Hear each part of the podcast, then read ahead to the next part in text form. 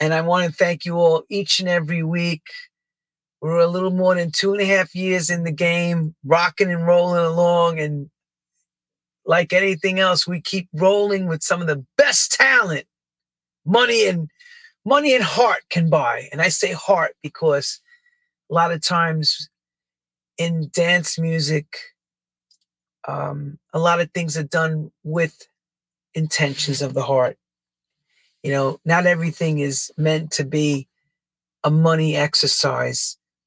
And we do things because we believe in it or we want to keep the cause going. So, welcome to True House Stories. I am Lenny Fontana coming out of New York City. And this week, we turn the spotlight not to the UK, but above to the Irish Republic. And I have to say, some of the most wonderful people I ever met in my life came from Ireland. Um, in the club scene, to say this in the club scene, even more so, because I remember coming home and telling my Irish friends that were into Van Halen and Creedence Clearwater Revival and the Beatles that I went to play this music called house music in a place called Cork. And they were like, get the F out of here. Us Irish love rock music. And I remember telling them this back in the early 90s when I went there. You know, I didn't expect to walk into an Irish club and get the love and respect for what we're doing across the ocean. And this gentleman created a big part of that in a town called Cork, okay, with his partner Shane, Greg Dowling. And when when I came to Ireland to actually spin, and this is the early 90s, it, it was in this bar hotel with a second floor where they had the club, if I remember correctly. But if I'm wrong, he will correct it because if you see the pictures, you'll see it has the steeples that have it looks like a an attic area. But man, what an experience to play. I do remember every record I played, the crowd going nuts. And these guys helped that along each and every week, championing all the American, all the Italian house records. They were, they were just, you know, keeping everything going from that point, okay, they actually opened up a record shop and we're going to go into all that and created a production team called Fish Fish Go Deep. And everybody says fish. Where the hell they get the name Fish Go Deep? Well, they're going to tell you that too when they come on, when Greg comes on in a moment. Um, but let's not, you know, let's not stop there and help make one of the most synonymous tracks in in modern house music okay Cure and the Cause around 06 and and getting dennis ferrer involved on the remix made it even go even to another level but the production itself was super tight it was a very well respected record and these guys haven't stopped from there so without further ado let's get right into it let's bring up mr greg dowling Hello, Lenny. How's it going? Good, mate. How are you? Thank you. I'm glad you agreed. Thank you for coming on the show. Of course, people want to know where your good looking partner is, Shane, but I'll let you tell them. They're mm. probably asking. I love Shane. he wasn't around, so. But we got you. We got the brains. See, there's like you know, in in the in the criminal world, there's brains and brawn. So we got the brains behind the out.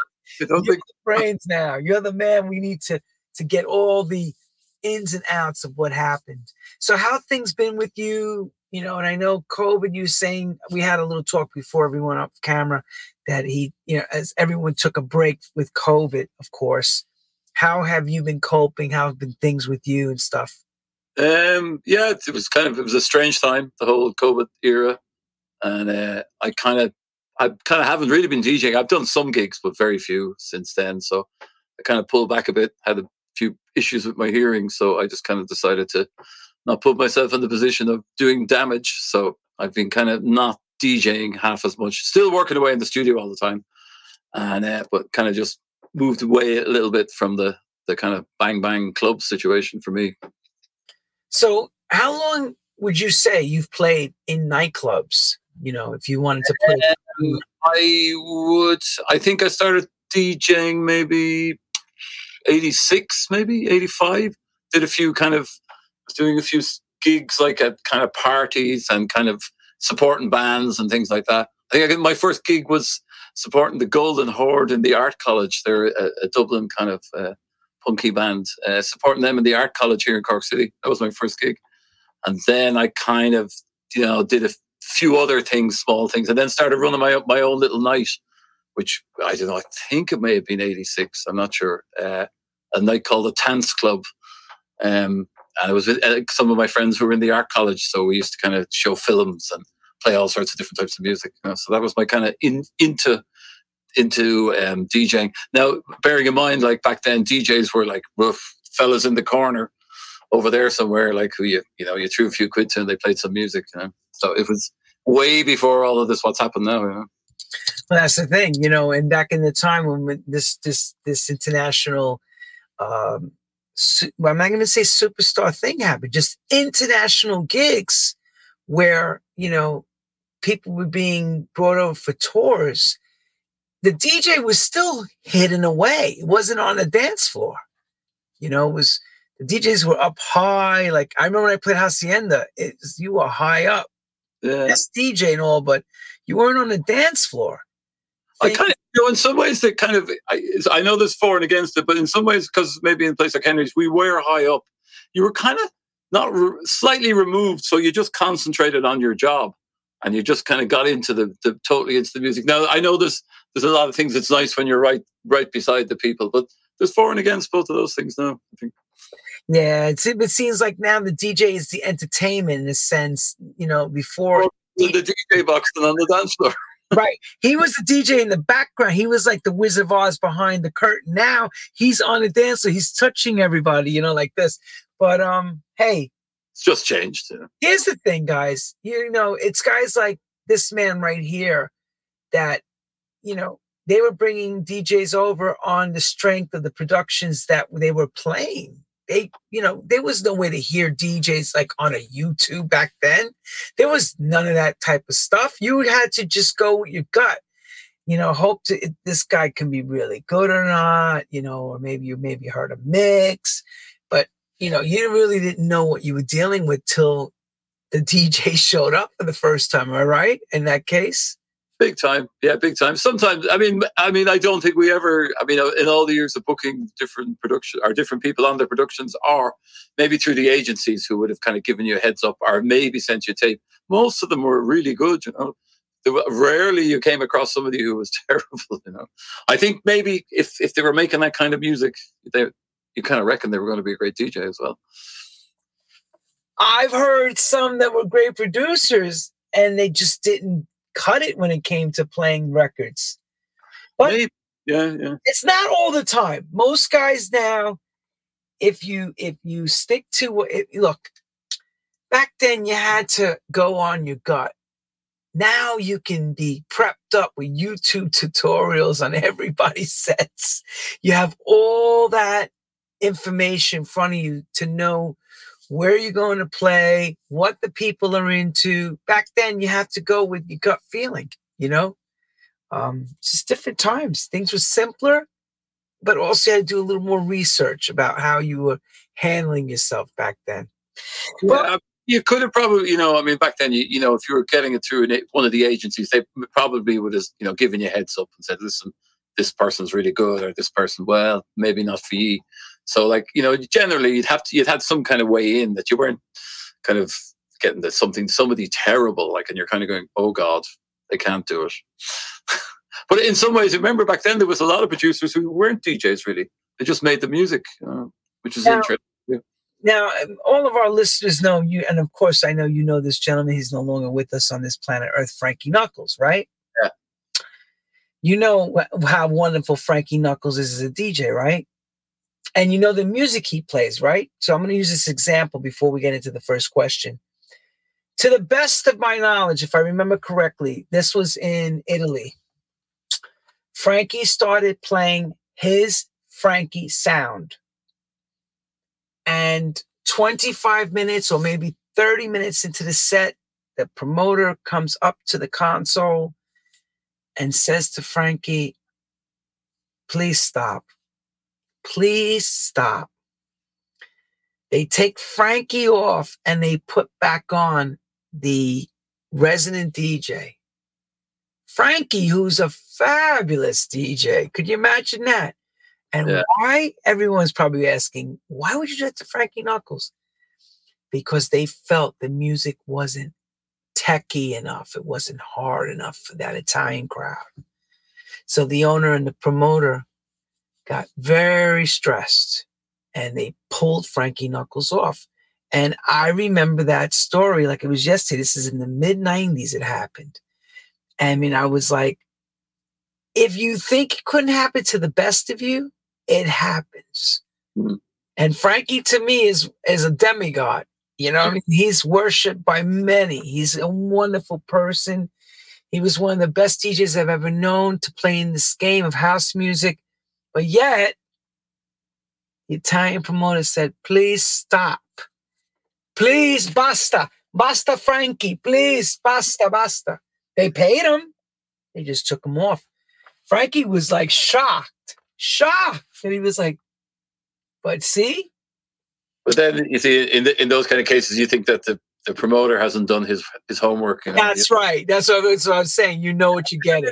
It's happened to me over the years. You know, be playing somewhere, you know, in, in Portugal or somewhere, and they say, "Whoa, this is too too deep.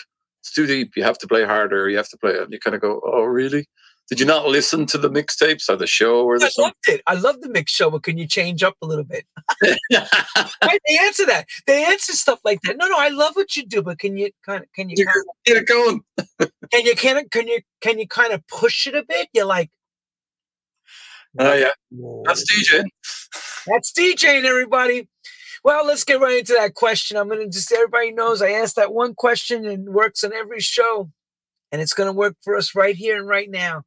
How does music find you as a young lad, my friend? Or you find the music? Um, um, I came from quite a musical family. My mother, my mother's a soprano singer. Uh, my father played a bit of guitar and the ukulele. So I think uh, my house was kind of full of music. So I mean, I was used to hearing my mum singing all the time, and uh, she did a lot of musicals, lots of Roger and Hammerstein stuff and that. And I, I even think I may have been on the stage with her. I can't swear to this when I was as the baby in something or other, but I think music was just part of my life from from day one. And uh, you know, having a uh, my mother was quite a serious soprano singer, so hearing somebody that powerful in your house, the music was kind of in in the the kind of ether of where I lived. And then my father was he was into really into classical music and into kind of uh, a lot of Bach, a lot of Beethoven, and some jazz as well. So there was all those records over in the corner, a lot of classical guitar playing actually, a lot of Villalobos and Julian Bream and all that kind of stuff. So there was kind of this kind of uh, this was mixed in with kind of the musicals as well, you know, Carousel and you know Oklahoma and all that as well. So there was all that. So I think the music found me fairly fairly quickly. Now I was receptive to it, and uh, I became kind of interested in. Learned to play the guitar a little bit kind of when I was about, I think, I don't know, I was about 10 or 11. So I got lessons in that and played the guitar a bit. Never really kind of kind of got locked in and became a musician, but I can still play a few chords and that. So kind of through that route, kind of music found me or I found it. And then I grew up in the 70s, you know, so kind of like you were surrounded by incredible music everywhere, you know. And I had some cousins who were really into um, progressive rock and uh, you know Yes and uh, Mike Oldfield and Genesis and all that.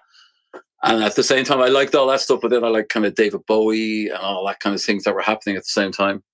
So that's kind of how I kind of started into the the music world. And I think I just I remember I worked in a in a in a shop on the weekends just to to to make money to buy an album, you know. And you go down go into town the next you know next week and buy the record. So that was the start of my kind of journey into the music. Um, and then, God, it goes on and on and on. I just became a collector then. I think inadvertently, You just started started um, buying records and uh, building a little collection. And I think inadvertently, I think you know a DJ's job in the way is like, have you heard this record? You know, I mean, that's always been our to me, and I still feel it. Like you know, when I get a new tune, I go, "Wow, have you heard this?" And uh, that that was the beginning of it. You know, you'd call around to your friends and say, "Listen, have you heard this record? Have you heard this record? It's fantastic." And you become a collector. So I kind of, you know, it never seeing it as um, as any kind of career or kind of anything that would happen. You know, it was just something that I loved. You know? What was the plan around the dinner table for as far as, hey, son, what are you thinking about doing? There was a lot of talk about that, and he, I think, my, I, he wouldn't have had the best relationship in the world with my father, and uh, it, it, it didn't go well a lot of the time because he couldn't see, he couldn't see where I was going, and his men of that generation were kind of couldn't figure me out because I wasn't, I wasn't locked down into any particular idea. I was a bit kind of I didn't know what to do really. You know, I no, I didn't want to go to college. I didn't want to do those things. I did okay at school, but it wasn't it wasn't for me. You know, I couldn't find in my early twenties. wasn't sure what to do. Well, let me ask you. You, you mentioned your mother was into the Broadway stuff and the carousel and that music. What occupation was your father into? Uh, he was an electrical engineer. So okay, okay, perfect. He went to kind of college and things like so. Like he had a good he had a good education and a very well read man. And I understand why he's asking. So he, he, was looking at me going, "Well, like, what are you doing?" like, you, like he's asking, "Are you going to play the guitar in the corner with the box open to get money thrown in it? Is that what he's? You know, I don't know. He was just, you know, he couldn't figure he couldn't figure it out. And uh, I suppose I couldn't figure it out either. So you know, I didn't know. I didn't know where where I was going. But you know, when you're not sure, you didn't have any particular thing so I just kind of, you know, kept going with the music. and he kept looking at me. well, well, son. Well, at that time, now you're talking about collecting records. What were you collecting in those days in the 70s? Um, albums.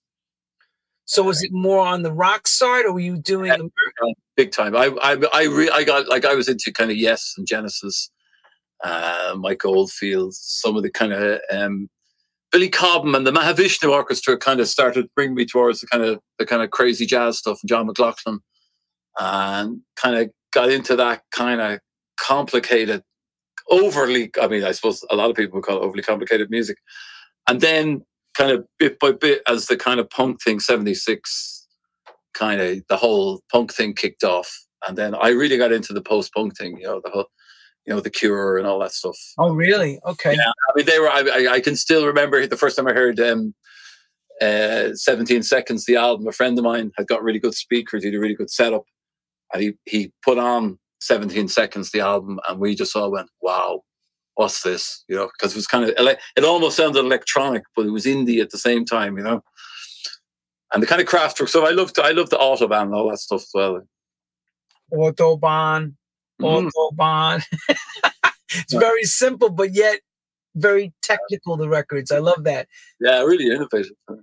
So, in the times that you were growing up at that time, there was no like disco scene in Ireland yet, right? No, not, not that I knew of anyway, you know. And I suppose I, I probably I wouldn't have gone into the house thing through disco. I probably came in through more the electronic side of things, you know. Mm. And that kind of got me towards towards the I like the machine nature of house. That's when I heard it first. Huh? So that's probably I came around that way through New Order and maybe the early Simple Minds, all the art rock kind of vibes. And I lived in Amsterdam in the early '80s, and uh, Uh, it started to appear in clubs and at venues. These kind of three-piece bands, two synth guys, and a and a singer. You know, and I could something was happening. This new kind of music, you know. So so basically, soft cell and all that stuff that was coming out. Yeah, I all that. I love that kind of electronic sound, you know, and even the, the more kind of difficult, nastier stuff too, as well. Wow, far difference from what we're going to go into, which is house music, not too far down the road. In some ways, yeah, but you know, if you think about the early, a lot of early house with a really kind of just a vocal over the top of not much, you know. Yeah, it was all just a track, a track, yeah. very robotic sounding track with a vocal yeah, you know, that's what the first time you hear it, you go, what's that? So in those days in the 80s, um, in Amsterdam, were you playing out yet, or were you just still? No, no, I was still. I was just. I was working. I was a, a night porter in a hotel in Amsterdam. Could you imagine? And uh, I just kind of was was living on a on a boat on the Amstel and just hanging out. You know, kind of cycling around the place and still kind of not sure what I was doing, but I was still buying records. There, are great record stores in, in Amsterdam. Then like, fantastic secondhand stuff and that. So, so I was just kind of still kind of I was still buying records, but I had no I had no idea I was going to become what I became, become a DJ. I was still kind of just floating around, seeing what was happening. How long did you stay before you came back to Ireland? I think it was about 83, 83, 84. And then I kind of moved to Cork. And uh, I, I just was working in bars and things. And then that's when the kind of I got the odds kind of chance to play play records in front of people. Shane's brother, um, Billy Johnson, was a DJ, and he used to DJ in this place on a Wednesday night. And it was kind of he could play anything he wants, you know, so it didn't have to be commercial.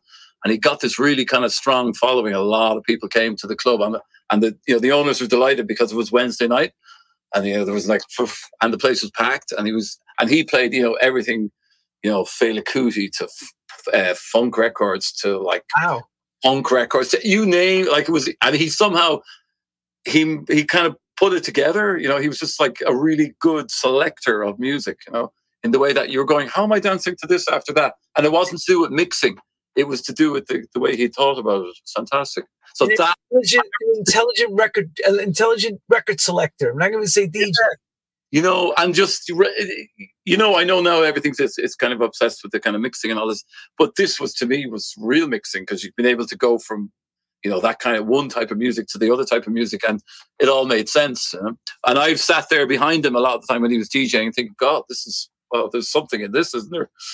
Mm. And uh, now I'm going to assume that that was the sponging for you to watch Shane's brother and what he was doing to manipulate the music and the crowd to different genres of music. Yeah, big time. And just that you know to to you know you could get people dancing to great music, and it, you know they didn't have to know it either, which was the other thing, you know. And uh, he it just showed you a DJ could be a lot more than what what I thought DJs were, you know. Yeah, but see, some people I knew that became DJs because they wanted to pick up girls. They no. thought it was super cool. They weren't DJing for the love of the music. They were DJing just to be. well, nah, I don't know about that. Nah. You know what I'm talking about. I mean, like it's like you know, you, you join a rock and roll band to get the girls and all that shit. But uh, yeah, but the DJ became that in a sense as the '80s unfolded. Slowly, the DJ box became more of the focus of the night. You know. Yes, yeah, yeah. I know, I know. It's completely changed now. It's a whole different thing. I mean, at that at that time, it was developing slowly, like a child. You know, growing up. You know, bearing, bearing in mind, we're talking about Cork City, like which is like a small city, uh, you know, in the south of Ireland, which you know wouldn't have had you know a lot of you know I don't know what the population is 200,000 250,000 and you know so like to even have anybody playing really decent records down here was incredible and so like that you know seeing that uh, week in week out was kind of spurring and it was definitely spurring. There was another few djs appearing as well and it only takes one little thing like that to kind of start to change people's perception of uh, of music and what, what could be done from a from a dj box you know? so so let's talk about something that you know you mentioned because this is when you're breaking ground. You're starting a night like his brother did how did he get people to get down there to know what he was doing? You know what I'm saying? Well, they, they, he had a big group of friends, and he kind of he used to make he used to make mixtapes. You know, the tape, and then pass them around, and then they, people would copy the tapes, and that's that's how I think the music got out there and got people going. You know. And uh, he just, it was just a big gang of people uh, he knew as well, which was always helpful. Get your friends in first, you know? Yeah, because like today you do a, you know, you set up a Facebook page. Oh, yeah. That didn't exist back then. Everything was word of mouth back then. Word of mouth. But, you know, I suppose Facebook is just another word of mouth thing, only it's just much more immediate. But back then, you know, you'd meet somebody and go, Oh, were you there on Wednesday night? And they go, Oh, yeah, that was really good. And, you know, and then bit oh, by missed it. You know, you know, when it's not being shoved down your throat and you find the thing yourself, it's always great. It's like, dude, you you don't know it Wednesday was like such and such was hanging out with us and it was off the hook. You know, there's something going on. There's action. You know.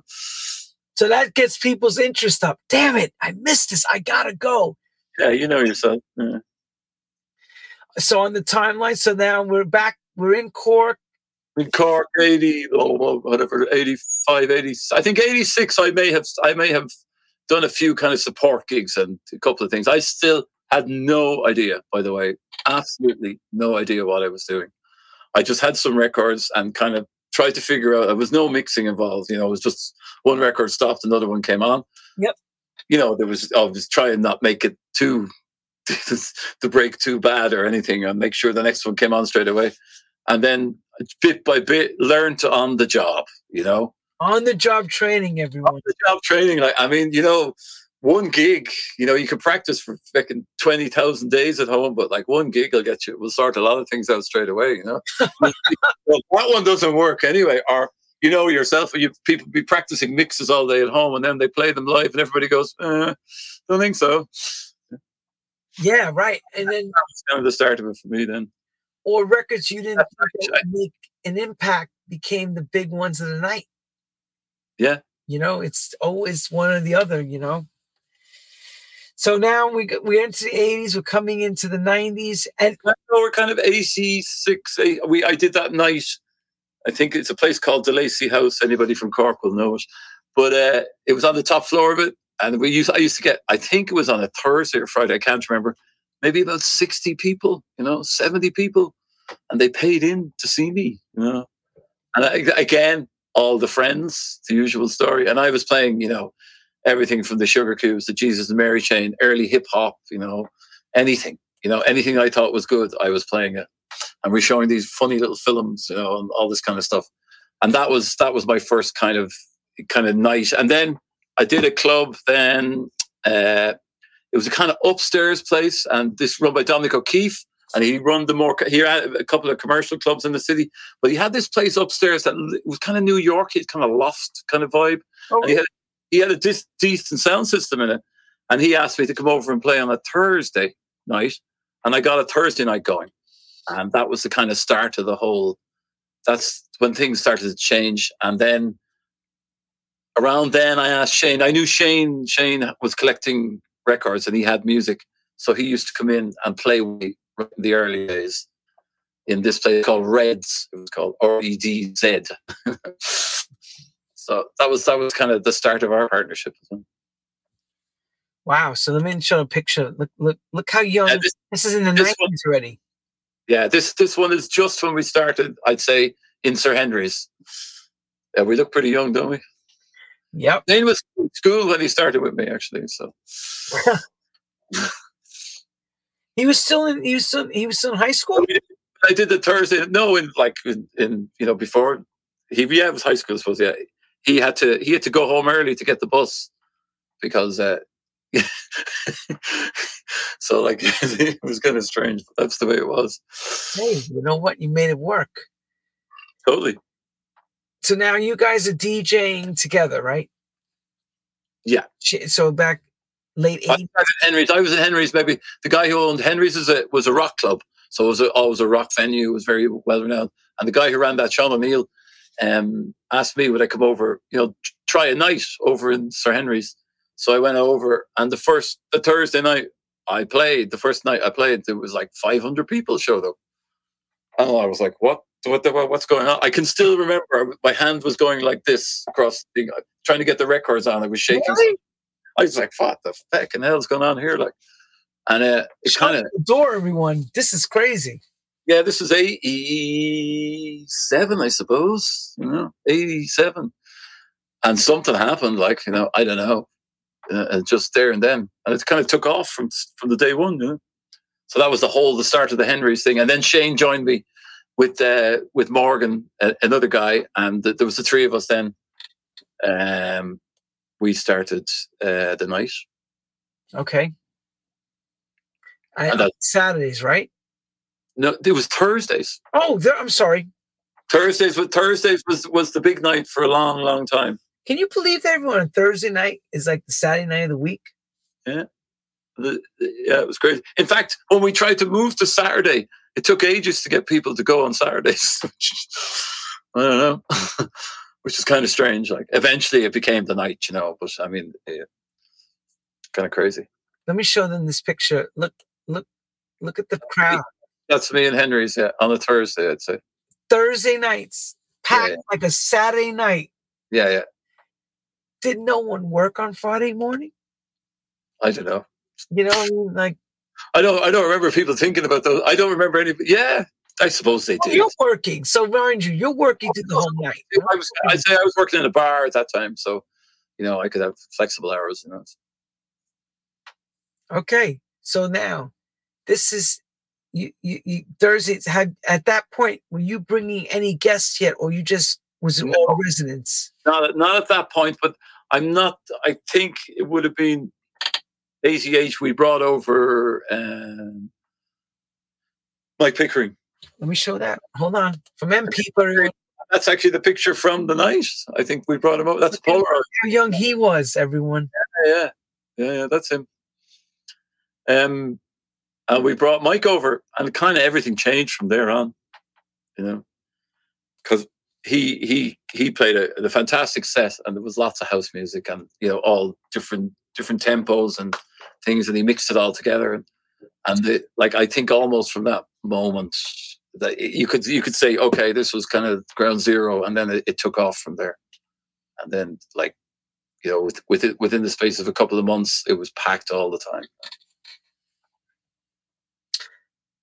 Why would that have happened? You think? I don't know. There was something, you know, Cork took to the music. I don't know. They just it it was first of all it was a mixture of people. There was people from all over different kind of parts of the city, and they just took to the music so quickly. It was like, whoa, they got this straight away, you know. You know, and I suppose you're, you're mixed with it. It's uh, a musical revolution on our on our kind of right in front of us. New drug, you know, ecstasy had a huge, you know, bearing on the oh, whole thing. Blue everyone.